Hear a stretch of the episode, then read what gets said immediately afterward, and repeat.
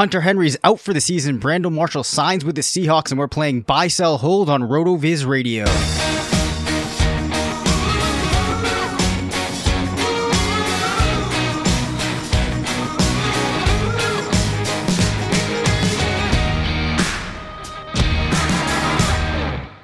I'm Dave Caban. This is RotoViz Radio brought to you by the FFPC. I'm joined as always by Matthew Freedman, editor in chief of Fantasy Labs, part of the Action Network. What's going on, Matt? Uh, not much. Just uh, traveling. Uh, right now, as I'm recording this, I am uh, in a hotel in Portsmouth, New Hampshire. Uh, so it's, it's good. Stuff's going well. Oh my gosh! Wait, you if you had mentioned it that me, I would have come up to Portsmouth. We could have done this live in person. Uh, wait, where do you live? I live in Bedford, New Hampshire, so like right next to Manchester. Wow. Okay. Well, uh, that is very, uh, that, that's fortuitous. I guess at some point we will end up getting together. Uh, who knows? Maybe it could even happen on this trip. Although I kind of doubt Wow. it because a lot of my time Wow. is spoken for, and I'm I'm pretty lazy. I don't like to drive, but yeah, maybe. Who knows? Well, that that's fine. Yes, and you, you know, I'm not the type of person that goes out of out of my way to make social interaction. But my wife and I got married in Portsmouth, so we spent a lot of time there. So at some point in the future, maybe. Oh wow, where did you guys get married? We just derailed the show, but where did you guys get married in Portsmouth? Uh, Portsmouth Harbor Events. Okay, awesome. So right, yeah, it's like right when you enter into Portsmouth. Uh, it's like one of the first hotels on the right. Actually, I think I forget the name of the street, but it's like the first street that you can take a right on. Like once you see the big pile of salt and like they're doing all the work Yes. there now. Yes. Yeah. Yes. Uh, okay. So my wife and I lived in Portsmouth. The reason why we're visiting, uh, we lived in Portsmouth for about five years because she went to University of New Hampshire for her PhD. So, uh, Okay. yeah, so we kind of come back every year to visit friends. Small, small world. Yes. Well, actually, when I was hosting the, the uh, highlight reel, one of the guests was Brett Squires, who we discovered grew up two streets over from my house where I live now, where I was recording. So we're like, oh my gosh, another one we could do in person. Yeah, it's great. Oh, and doesn't, uh, doesn't he go to UNH? Yeah, he does. Yeah, Yeah. he goes to UNH. Yeah, Yeah. My, my wife went there. I mean, we live in New Hampshire, so, you know, a lot of connections there. Awesome. Uh, everyone, you're welcome for, uh, for hearing that. I'm sure, sure you're edified by knowing, knowing where I am as I record this. Yeah, you know, and I could take it out, but I think we're going to leave Nah, it, you know? Show, uh, leave, leave it in. leave it in. Yeah. All right. That's what I'm thinking. But we do have a good show for you today. Going to get into a lot of football talk, some interesting news that transpired this week, and then we're playing a game, which uh, I'm really looking forward to. But Matt, unfortunately, Hunter Henry, the young tight end in the Chargers offense that people were expecting to break out, Antonio Gates is gone from the picture, tears his ACL. We're not even into June. It's really disappointing. How, you know, deflating is this for Hunter Henry owners out there? Like, what were you expecting him from, or expecting from him in 2018? Yeah, well, this was going to be, I think, a, a pretty strong season for him. And one thing that's kind of horrible is that, like, so our show last week, we recorded, we got off the show, and then immediately I looked at Rotoworld Yep. and saw that Hunter Henry tore his ACL, and I was like, oh, great. Uh, like, you know, that's something that's going to, uh, like, I feel like, you know, it's too bad we didn't get to talk about it last week, but I yeah, know. he was, uh, he was primed for a massive breakout because he was one of the most efficient players last year, just in terms of uh, at his position, in terms of the metrics that you look at. And normally it takes tight ends a couple of years really to integrate into the offense to become, you know, uh, sort of like the the two way players where they can be competent enough as blockers. Uh, you know, they can become good enough as route runners to match up against linebackers or safeties. Uh, so this was going to be the year. Uh, he was going to be, you know, like I I think one of the primary options. Like I was anticipating that he might even take usage away from Keenan Allen. You know that he would really be a guy, especially in the red zone.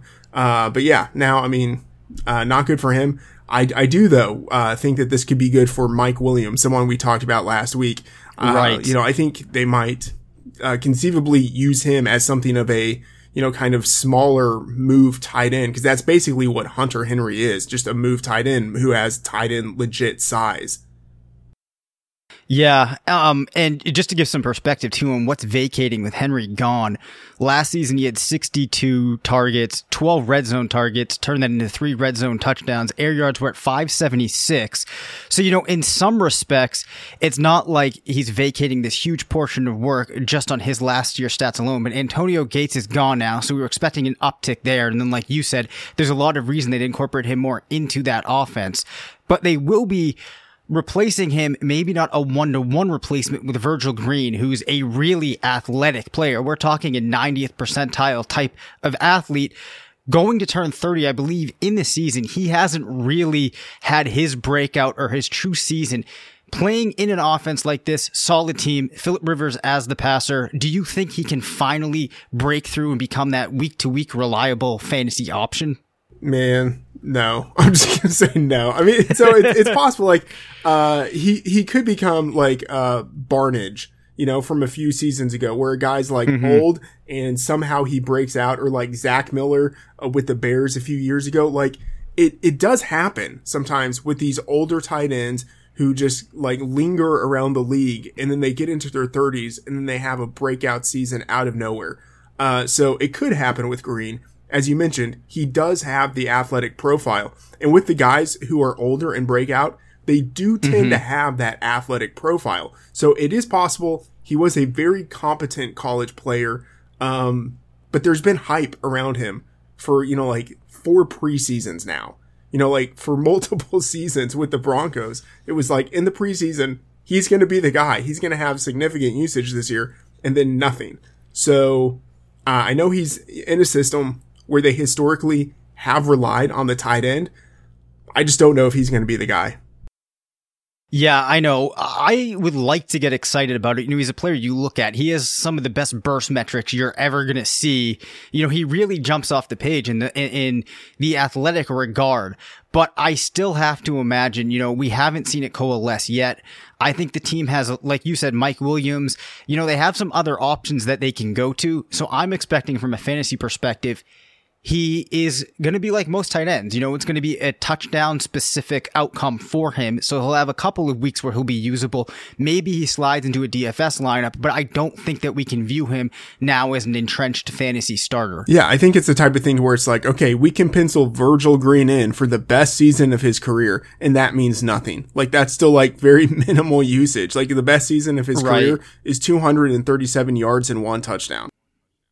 Yeah, I mean that's not the type of thing that speaks to a lot of future production. Yeah. So, um, as you look at the rest of this roster now, though, you had said that you think Mike Williams will see the biggest uptick in potential usage.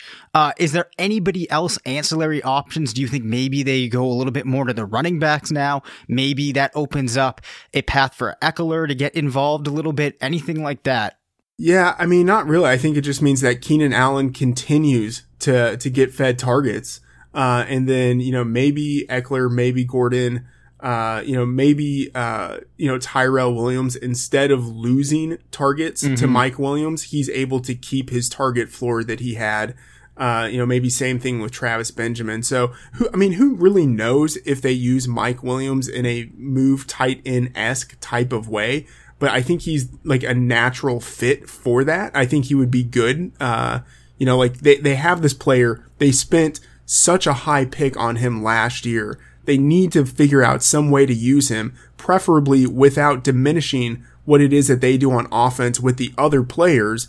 So like if there's some sort of silver lining to this injury, it might be that this is the opportunity they need to develop Mike Williams. But I, I mean, who knows if they're actually going to do it in that way. Yeah, well, definitely a lot of uncertainty there.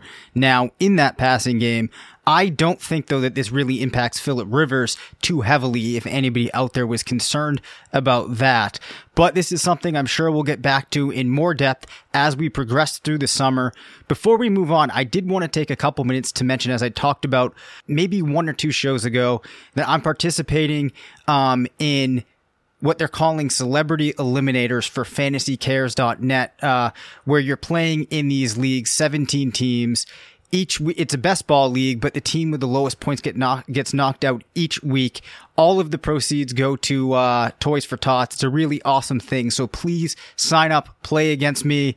We're gonna have a uh, chat going, and it, it will just be a lot of fun. So go to fantasycares.net, play against me, sign up for as many things as you as you can. It's a lot of fun, really good cause.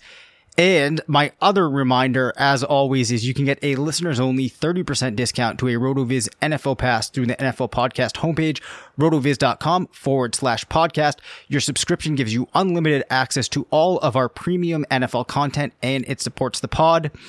And you can support the pod in another way by subscribing to and rating RotoViz radio channel on iTunes. Do that and you'll be eligible to win a free $35 entry to a league at the FFPC. Go to iTunes, leave a review with your name in it, and then listen to future episodes to hear if you're the winner. And also, if you're interested in being in an FFPC league with some of the RotoViz writers and podcasters, email us at rotovizradio at gmail.com and we'll get that set up. One other thing I want to add, I want to try something new on this show, which is to hear from the listeners, get you guys and gals out there more involved. So if you have any questions, maybe a comment you'd like to share and have it played on the air, call into the show's number, which is 978 925 7628 and leave us a voicemail. Include your name, where you're from, and then your question. And in a couple weeks, I want to do a pod where we focus on bold predictions for the 2018 season. So we want to hear yours. Call in, leave your bold prediction. Matt and I will consider the odds of it coming to fruition and break it down. So again, the number is 978 925 7628 and leave us a voicemail. Other interesting news that uh, occurred this week. Well, in my perspective, it isn't really that exciting. We'll see what you think. But 34 year old Brandon Marshall signs with the Seahawks. Jimmy Graham last season, 25 red, over 25 red zone targets, 10 touchdowns in the red zone. Maybe Marshall comes in and fills this void. What's your read on this? Is this worth getting excited about? Uh, no, I don't, I don't think so, but I'm, I'm a little jaded when it comes to Brandon Marshall anyway. Uh, last year I was in a, uh, a dynasty league, so still in the dynasty league with, uh, Jonathan Bales, and, uh, he was, yeah, I mean, I say very insistent. He wasn't really very insistent, but, uh, you know, for, for the sake of the story, he was very insistent that we take Brandon Marshall, uh, because he was just, you know, one season removed from, uh, a good year. Uh, you know, so Right. he thought we might have the opportunity to buy him low, and uh, we really did buy him low. So uh, no, I mean he's he's 34 at this point, or will be 34 uh, during the season. He's now, I think, this is his fourth team in five years. Uh, you know, I think he's kind of on the the wrong side of the the Dez Bryant career trajectory. You know what I mean? So Yep. he does have the possibility as like a big bodied guy of potentially filling that red zone role. I just don't know if he's at this point agile enough or quick enough. And then if he's, if he's not, then is he big enough really to fill that role? And I don't know if he is. Like there's a difference between Jimmy Graham being slow, uh, but still being big enough and, uh, Right. kind of like dominant enough in the way that he uses his body to like quote unquote box out defenders. Uh, you know, cause he's like 270 pounds. There's a difference between Jimmy Graham doing that and Brandon Marshall doing that at 225 pounds. Absolutely. And the other thing that you have to consider with a player like Marshall is if you look at uh, 2013 on to 2015 when he was still very solid, he was averaging nearly uh, just 13 targets to every touchdown. I can't imagine he can keep up a pace like that. And I don't think you're going to see him accruing a whole lot of yardage in that Seattle scheme. So it's really going to come down to those touchdowns, which I can't imagine he really is able to do what Graham did. And the other thing is too, if you look at Graham, it took him a little bit to get going in that offense. So it's not like it's necessarily going to be a plug and play. So when you put this all together, to me, I'm not super hyped up about Marshall arriving there. I guess if you wanted to make the case for him, you could say, well, you know, they have Ed Dickson now at tight end mm, you know, he's not going to see a workload like Graham would. If you look at the rest of the receivers, maybe Marshall can do things that, you know, your Tyler Lockett's aren't going to be able to do. Uh, but I'm still not too hyped up about this. Yeah, if I were to have to predict an older tight end who finally gets his shot to break out, I would go with Dickson over Virgil Green. You know, I think he, it's not as if I think he's actually going to be a tight end one. Um, but I could see him being a guy who gets more action, uh, within the offense and fills more of the Jimmy Graham role, uh, in comparison to Brandon Marshall. Like, like I don't, like I don't, I don't think Brandon Marshall is even going to be, uh, a key part of that offense by the middle of the season. Yeah, I don't think he really needs to be either. Um, especially if Rashad Penny works out, they have somewhat of a ground game there. Maybe they can use a guy like JD McKissic or even hopefully CJ Prosize, get him involved in some way. And then naturally have Doug Baldwin, who I am still a huge fan of. I think they have a couple other talented young receivers like Tyler Lockett that I mentioned. So it's not like they have a void that needs to be filled by Marshall. So I don't think he's really going to be a priority. But I do want to ask you. You mentioned uh, talking about liking Ed Dickson as the old breakout this year.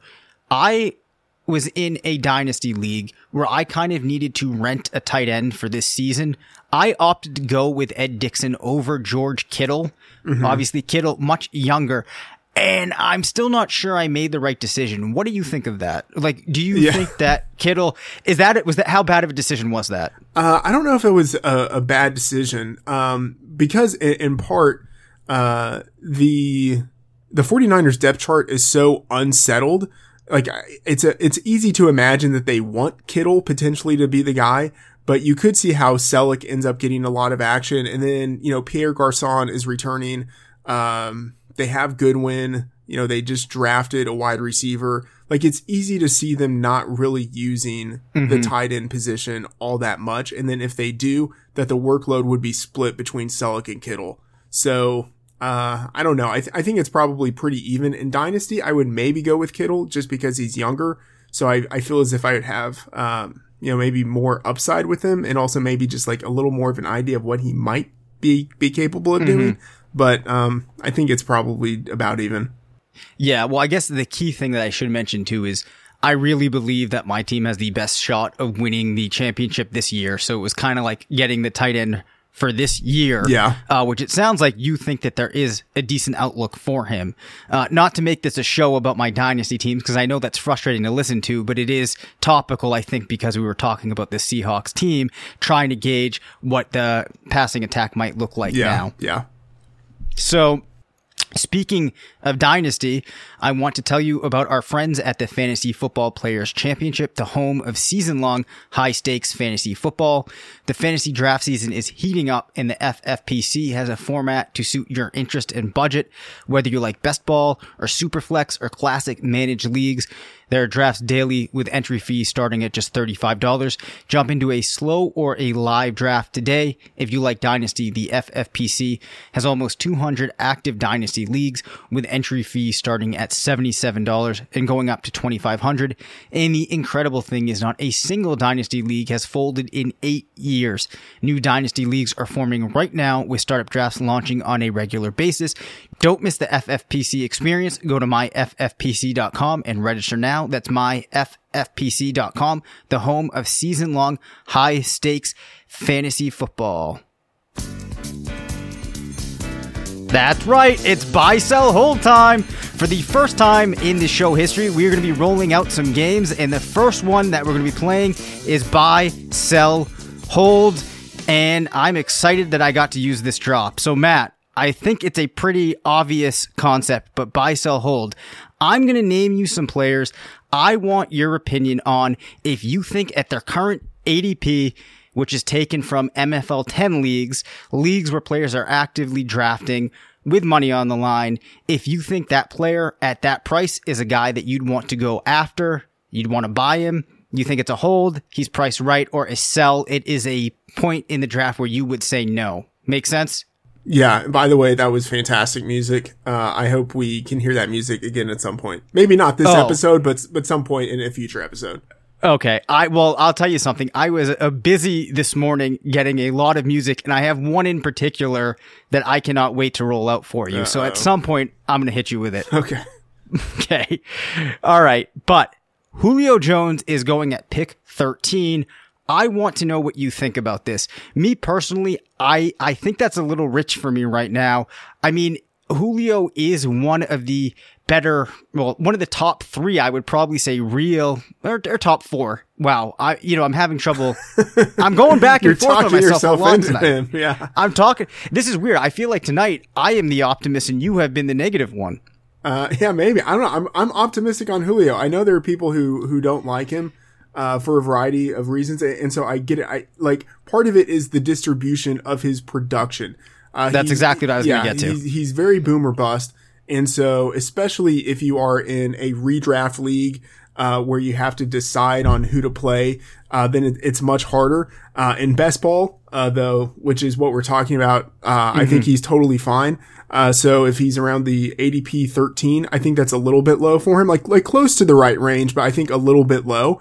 You know, we're talking about a guy who is a top 10 wide receiver, fantasy receiver, you know, basically since he entered, basically since he entered the league, uh, for sure from 2012 on.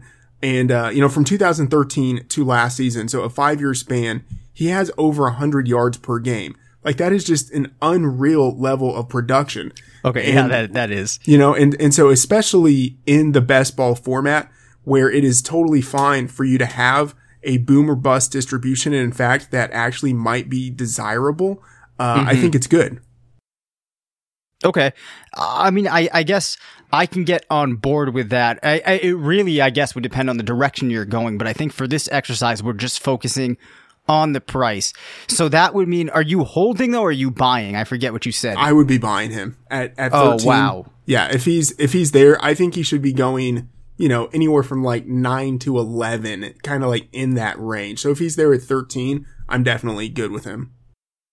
Yeah, and you know, as I'm looking at it to try to talk myself more into this, the weird thing though last year he wasn't as efficient as before, but I look at those red zone targets. 20 red zone targets last year only turned them into yeah. one red zone touchdown. 20 in 2015, 22 he turned it into 5, so he was more efficient that year than most, but I mean still he's averaging 15 red zone targets in the last 5 years to two red zone touchdowns. It just it's so peculiar. Yeah. Uh, I think we're going to see some major touchdown progression there. I mean, I think he's one of the only guys in the league who legitimately has like in addition to like Antonio Brown, who legitimately mm-hmm. has like 1600 yards, 16 touchdown potential. And I know like you say that about a guy who has scored, I don't know how many touchdowns in the last three years. Uh, you know, pro- probably not even six, 17 touchdowns in the last three years. Like, yep. I think he has the potential to come close to that in one year. And a lot of it is just because touchdown production is so fluky, but he gets such great target, uh,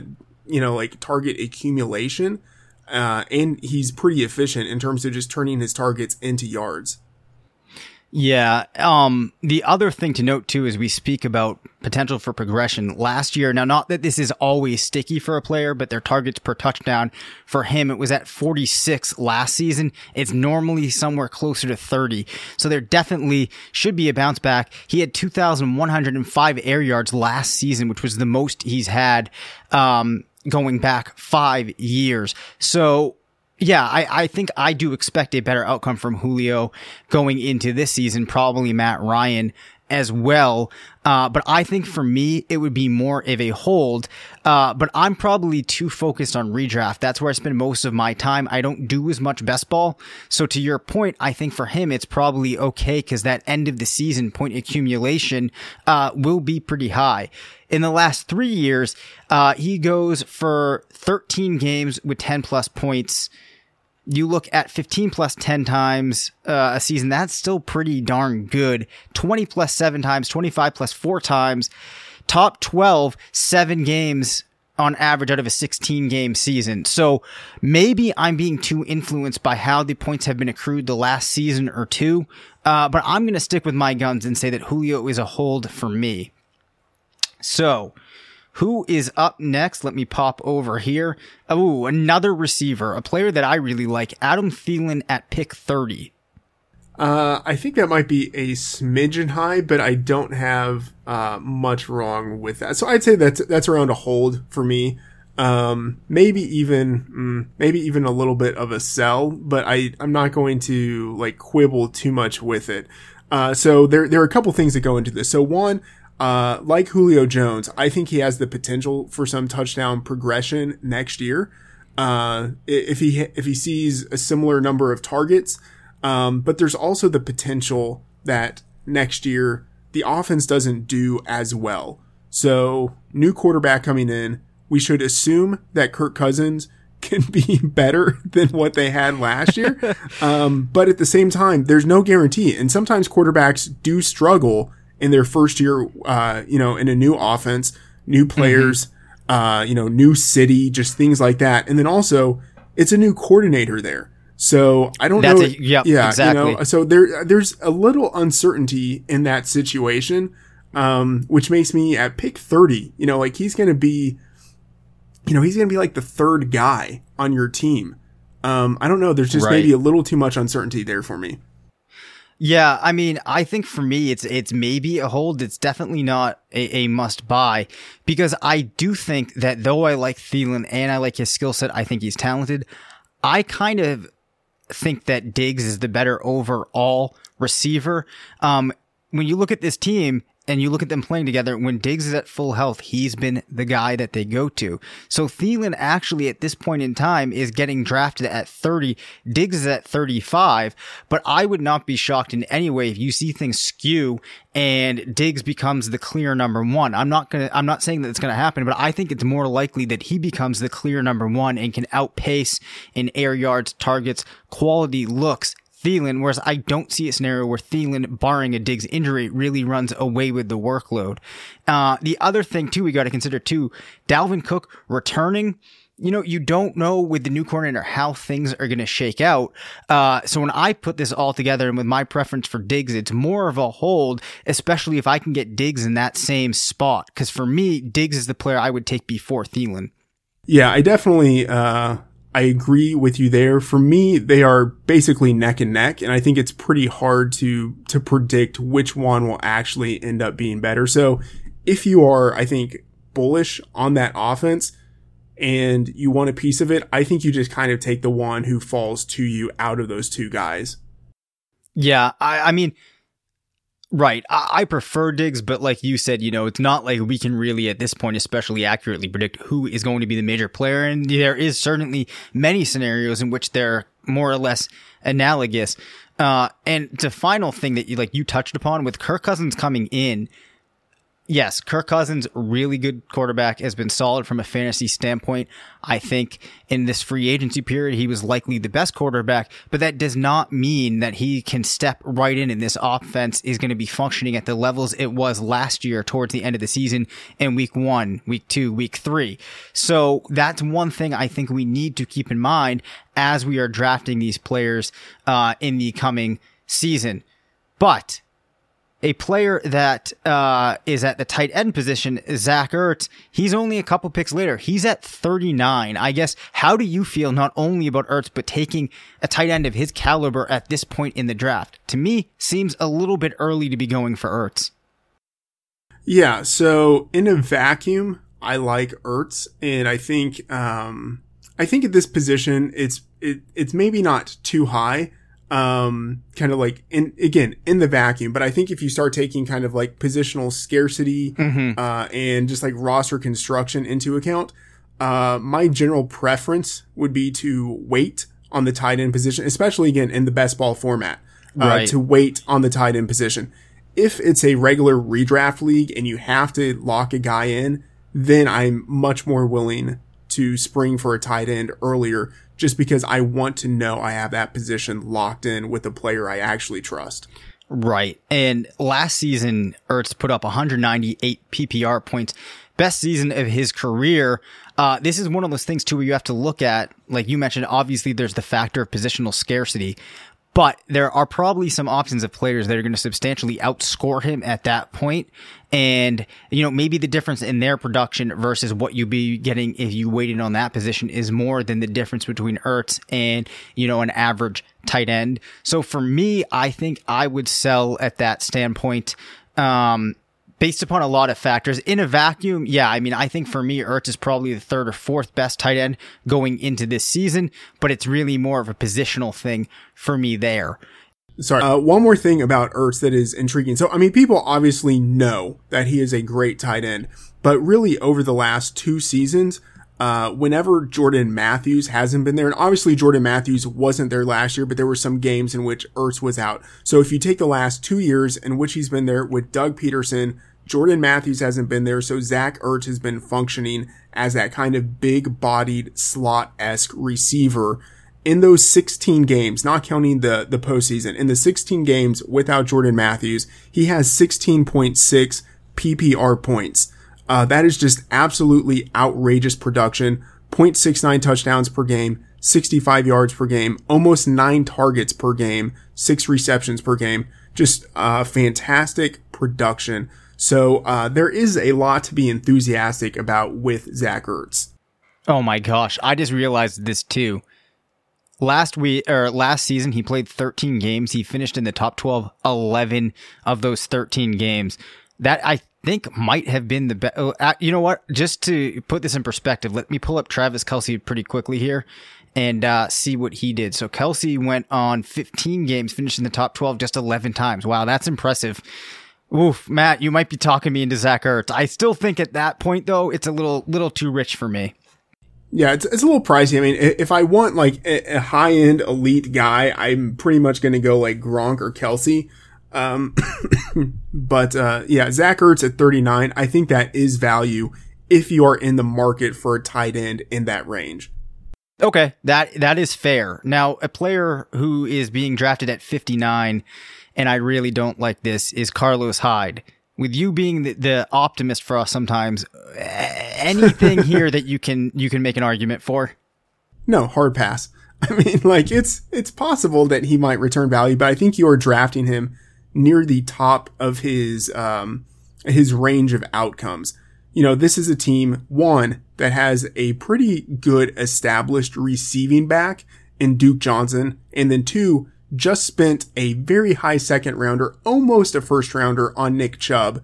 Uh, you know, it wouldn't be surprising to see Chubb in the second half of the season really be the first and second down guy. And then also, this is a team, although I think they are improving, this is a team that once again could struggle. So they could be in negative game script for a lot of the season, which would mean that conceivably Carlos Hyde would be off the field Duke Johnson would be on the field. So no, I'm at this ADP absolutely staying away from Carlos Hyde. Yeah, and and sometimes you'll take the approach I'm going to go with the cheapest running back on a particular team but to me, this is one where there's a couple distinguishing factors with the other player. Like you mentioned, Chubb, the draft capital, Duke Johnson, obviously he's going to remain involved in the passing game. And then if you consider the other weapons that this team now has, they have Jarvis Landry, who out of the slot, they can basically use like another running back, have Josh Gordon, Corey Coleman, David Njoku. There's a lot of players in this offense. So to me, the chances of Carlos Hyde being one of the guys that really hits from this offense are very low. And there's a lot of other solid players out there with potential to have the you know have control of their offense. So for Hyde, when you look at the probabilities versus the cost, it's a definite sell. Rex Burkhead is currently going at 88. Kind of a similar situation here to Hyde. I think for me, that is a definite uh, sell as well. I don't know what these what what are these people thinking? so yeah, Burkhead is interesting. I'm yeah, I don't know. So I'm of two minds on this. Uh, so actually, here's a question. Sure. Are you a Patriots fan? Yes, I am. I am do you think that colors in any way potentially the way you look at Burkhead? I definitely do, but I, uh, well, okay. I think for me, it would make me more inclined to like Burkhead because I wanted him last season to be used as much as possible. I kind of wanted him to become one of the focal points of the offense, but having been a Patriots fan, following this team so closely season in and season out, I may be overcorrect to the point that I just stay away from Patriot running backs altogether. Uh, so for me, like no matter what, I'm basically staying away from them. So yes, it certainly colors my impressions of Rex Burkhead, but uh, in kind of a, uh, I guess, a way that competes with itself, if that makes any sense. Yeah. So here's here are my perspectives on Burkhead. Uh, he is a pretty versatile back. Uh, you know, he can catch the ball And I think he can be a first and second down guy if they want him to be. Uh, now, granted, he is in a system where they just tend to spread the ball uh, to different running backs, and it's very hard to determine in any given game what they're going to do. Uh, but I think that means that maybe, you know, four to eight games in this upcoming season, Burkhead will have a viable game, Mm-hmm. you know, like where he gets 50 to 70 yards and maybe a touchdown, you know, maybe three receptions. So I think he, he, I think he has a chance of actually being someone who returns value at the 88th pick. Like if, if I had to look at the running backs on this team right now and predict which one at the end of the season will have the most fantasy points, it actually might be Rex Burkhead. Um, but I don't know if it will be sufficiently higher than any of the other running backs on the team. But yeah, I mean, I, I think he's, I think he's the guy. I think he will end up being the guy who has the most production. I think that I actually expect it's all going to be very close, but I actually think that uh, Michel might be the guy that finishes with the most points. But the thing that we have to focus on here is he's going at 88th. It's a 12 team league in MFL 10. Yes, he could have. I think six would be the real high reach of how many, you know, like really usable MFL 10 type of weeks you're going to get. I would rather use that pick on a player that I feel has the potential to every single week be the guy. Not that that's going to happen, but at the end of the season, I am going to get a lot more, pro- or I'm hoping to get a lot more production out of that seventh round pick than I can expect to get with Burkhead. So for me, it is definitely a sell, but for you, it seems like it could be a hold. I don't know if you actually gave us your final answer there. I think I would buy. Oh my Uh, God, a buy? Yeah, I mean, I you know, I, I think it just sort of depends on if you're looking for a running back at that position, or maybe you have more of a need at wide receiver. But I think if you're looking for a running back, that puts him at kind of like the low end of the running back three, high end running back four range. Like I think he could, I think he could get that. Um, I mean, like I'm I'm very not optimistic about Sony Michel this year. Um, and I think Gillislee, you know, he potentially could be cut. Um, you know, Brandon Bolden is basically just a special team. Right. Like I could see Burkhead being a guy who actually gets some run this year. All right. Well, well, Like, okay. Like I think I think the touchdown. I think it's the versatility Okay. thing. So one, I think he's going to be able to. I think out of all those running backs, he's the one most likely to get the most touchdowns. And then he also has ability as a receiver. So like for me, you put those two things together, I think he will cobble together enough fantasy usable games over the course of the season. Let me ask you this. What would you say is Burkhead's ceiling on the season? Like, what's his best case outcome? Um, I think his best case outcome is actually something like, uh, like good BenJarvus Green-Ellis, where like he actually becomes the guy, uh, like Sony Michel. So let's say that like someone, either Michel or White, like gets injured or something like that. Yep. Right. And then the other guy just doesn't really prove himself as someone who's more than a change of pace back. Then I think at that point you have Burkhead, who's clearly the first and second down guy and this is an offense that uh, you know produces a lot of points. So you have a guy who has a chance of getting touchdowns, and then Burkhead is a competent receiver. So like I could see a guy who has like 1200 yards and 10 touchdowns. Like as as an upside thing, like I think that's more than possible. Wow. I mean, I can certainly understand that narrative. I think that it is definitely possible, but I would put that scenario at under 3% odd or you know less than a 3% chance of actually playing out. So I I I'm going to have to disagree with you on this one and I would say this is one that I actually would very confidently take any bet. Not that I'm looking for one here, but I would take any bet that involved Burkhead justifying that 7th round pick. Okay, well how about this? Okay. Do you want to take heads up? Do you want to take Michel versus Burkhead? Most fantasy points at the end of the season, PPR? Yeah, let's do it. Okay. Yeah. We'll we'll, we'll figure out the We'll odds. figure it out. Or, or not not the odds. We'll, we'll figure out the And stakes. you know what? I like this because I was so upset about the uh, draft pick used on Michel.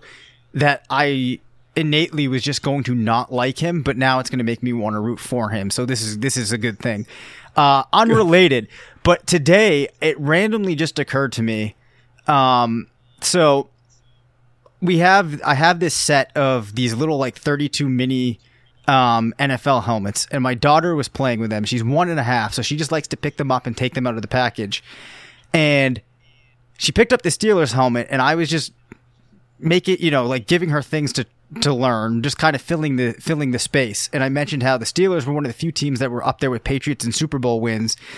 And then it made me realize how upset I still am about the benching of Malcolm Butler in the Super Bowl and how cheated I feel of having that sixth Super Bowl ring. Yeah. Uh, I don't know. I mean, you gotta trust the process. Oh my you gosh! Got, you gotta trust Bill. Oh my gosh! And that's the same thing that happened with the with the Sony Michel pick. When I was complaining about it, everybody up here was like, "Well, it, it, it's Belichick, so it has to be a good pick. It can't be a it can't be a bad Yeah. pick." And I was just like, "Well, Derrius Guice is better. There, we shouldn't be using a running back there." I'm really getting off the wheels here, but I'm still Yeah. upset about that, and I'm sure people can relate. Oh, that's interesting. So I think there's a pretty big difference between questioning decision makers about draft picks versus questioning decision makers about personnel decisions that they make during a game. Yeah. Or, or, or, or before a game starts. Because there's just so much, like they have so much more information on these guys than we do in comparison to, uh, the draft where like we all it's not as if like they uh, it's not as if like we have equal information but like the degree to which they have much more information than we do when it comes to evaluating players i think is reduced Right. so i, I feel it's, it's easier to be like oh that was a crappy pick versus like oh wow he really shouldn't have played this player in this situation Yeah, I definitely definitely can understand that, and I do think that that just kind of speaks to sometimes when we're watching sports, or you hear people comment on things. There's a lot of assumptions going into their assessment, and lots of times we don't really know what a team is trying to achieve in a certain situation. There might be external factors or things that are going on in that game that, like you said, they know about, and that you know we might not even have the understanding about, or or are able to accurately di- digest and diagnose what was going on. But in the draft pick case, I do think this is, like you said, it's something where we have a much closer level of understanding or data on that player. And in the case of uh, of a player, like the oddest thing for me was this is a team that has shown you can take a lot of different types of running backs. They can have various skill sets, various talent. The Patriots make them work. It's not like they needed that one running back to really make the focal point. So it was just a very odd use of that pick. But anyway, I, I digress unless you have any more thoughts on that.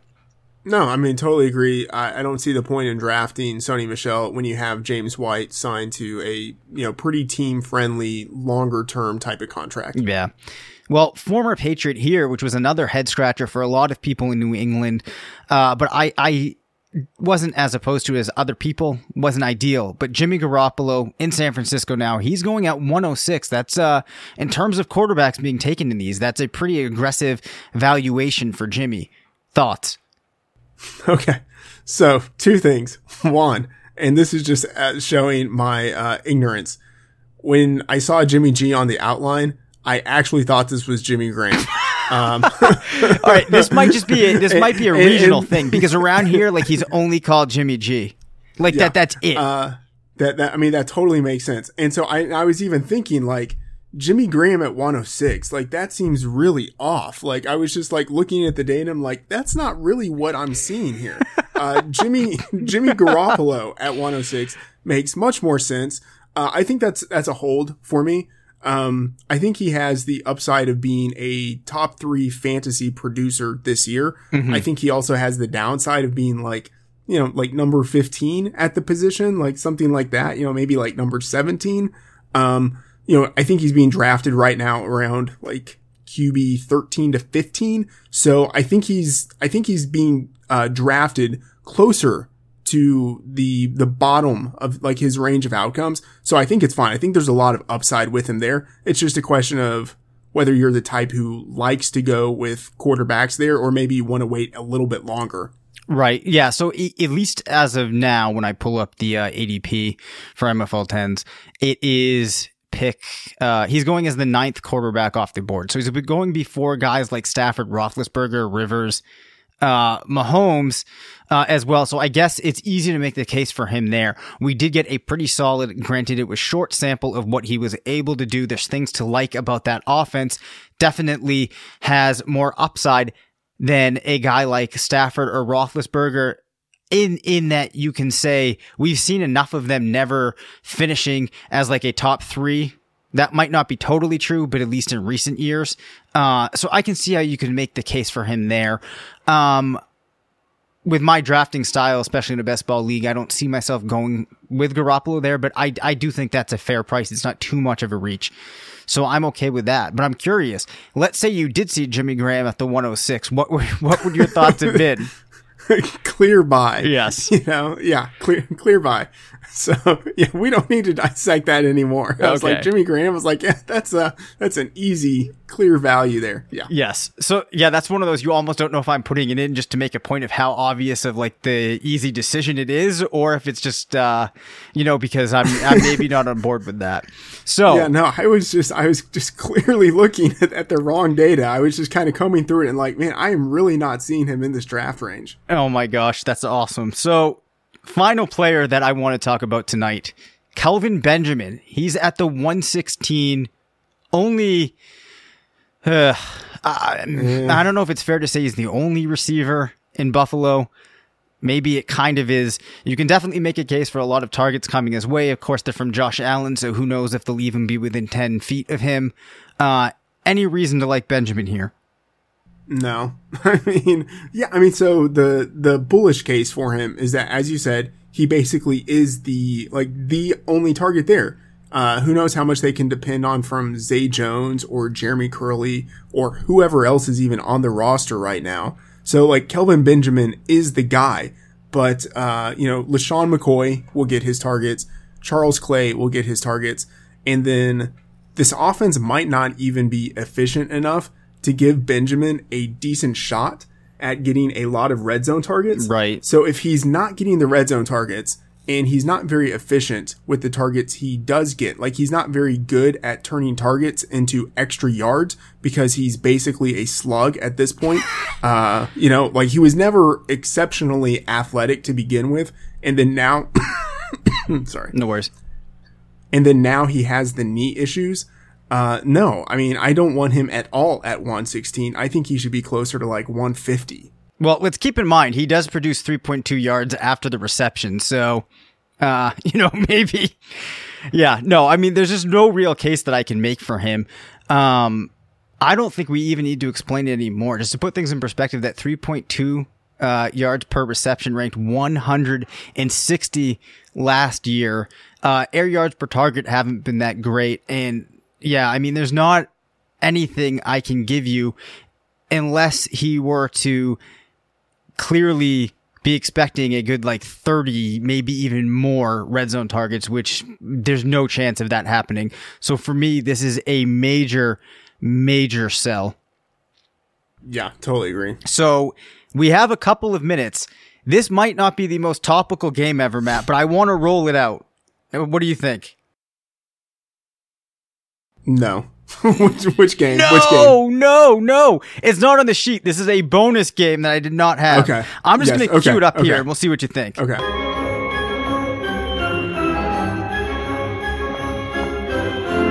Ah, right then. Hmm, right. Okay. Gryffindor! You probably have no idea where this is going.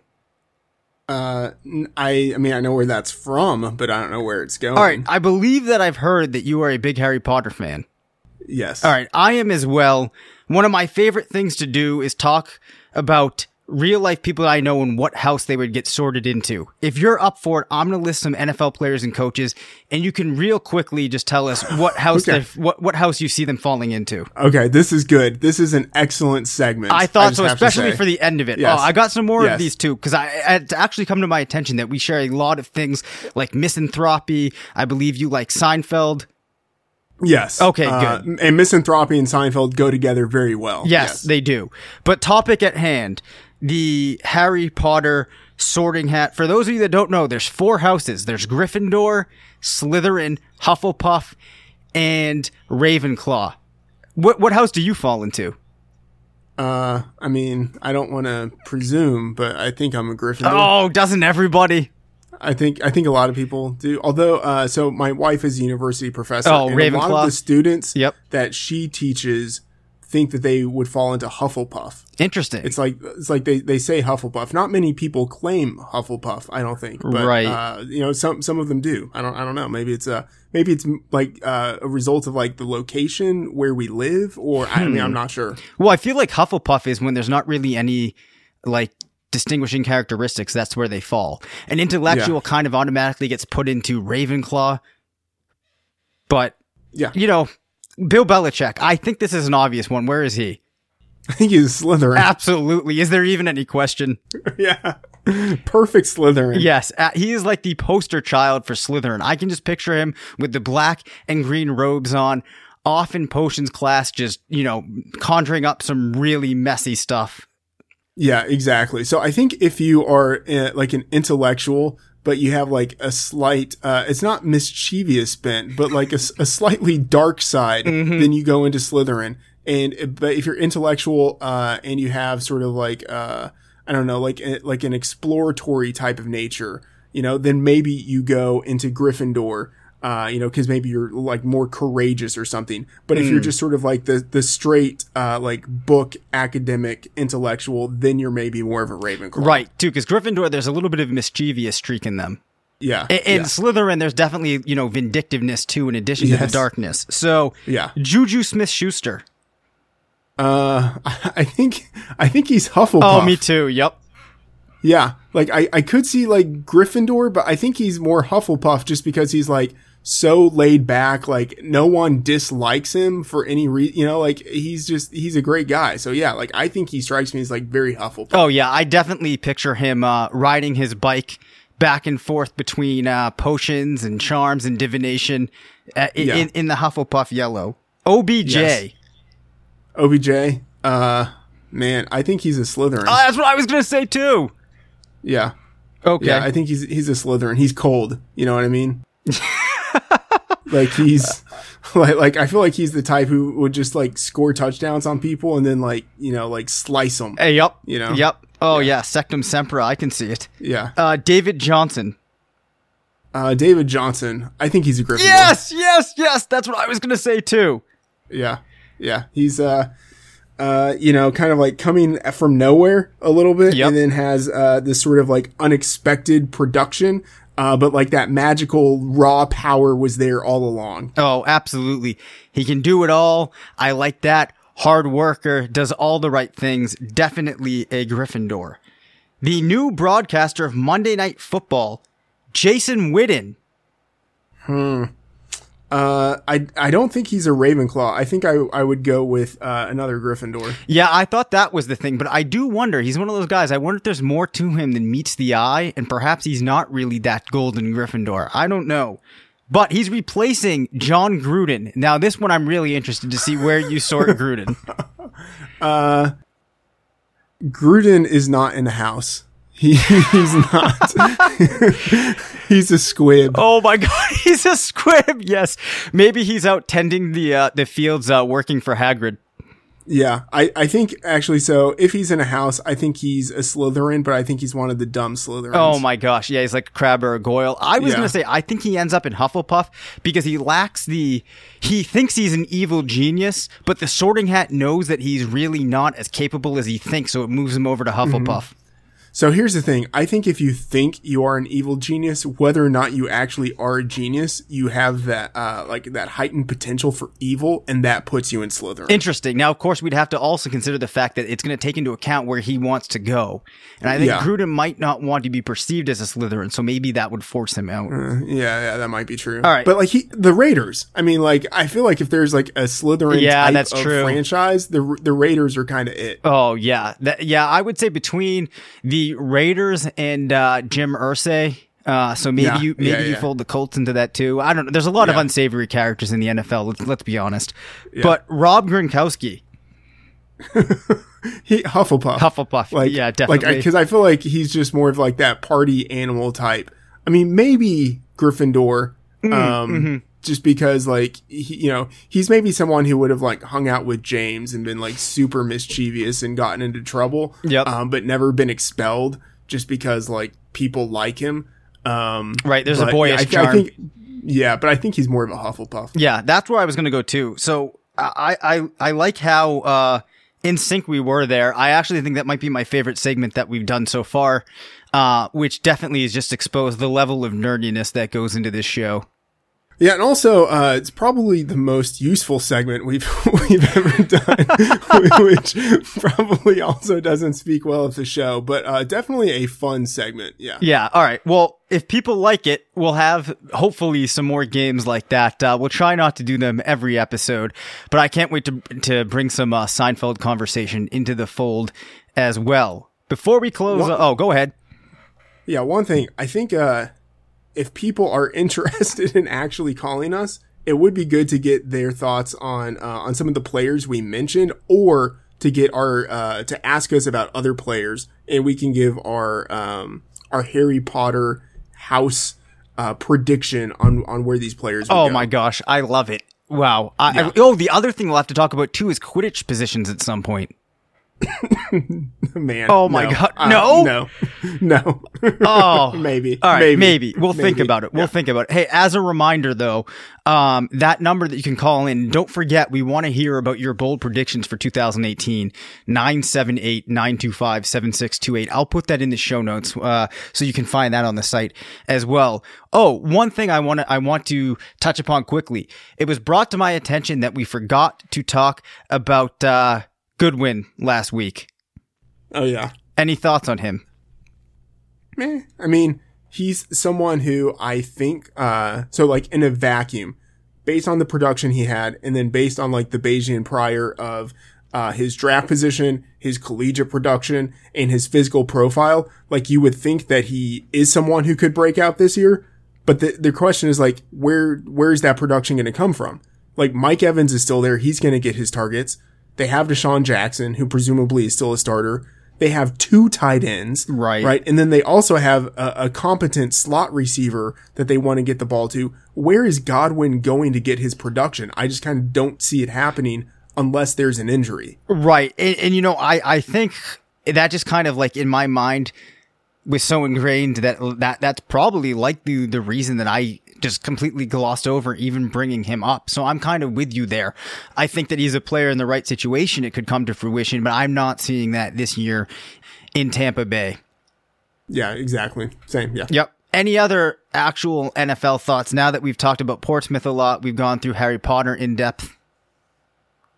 No. Okay. No, no, no, no NFL thoughts. All right. Well, in that event, that's going to do it for today's episode. Once again, I'm Dave Caban. You can follow me on Twitter at Dave Caban FF. My co-host was Matthew Freedman, who you can follow at Matt F the Oracle. Don't forget to call in to 978-925-7628 and tell us your bold predictions. This has been RotoViz Radio. Please subscribe to the podcast, leave us a review, and be sure to tune in next week. Thank you for listening to RotoViz Radio. Please rate, review, and contact us via email at rotovizradio at gmail.com. Follow us on Twitter at RotoViz Radio and support the pod by subscribing to RotoViz at a 30% discount through the listener homepage, rotoviz.com forward slash podcast.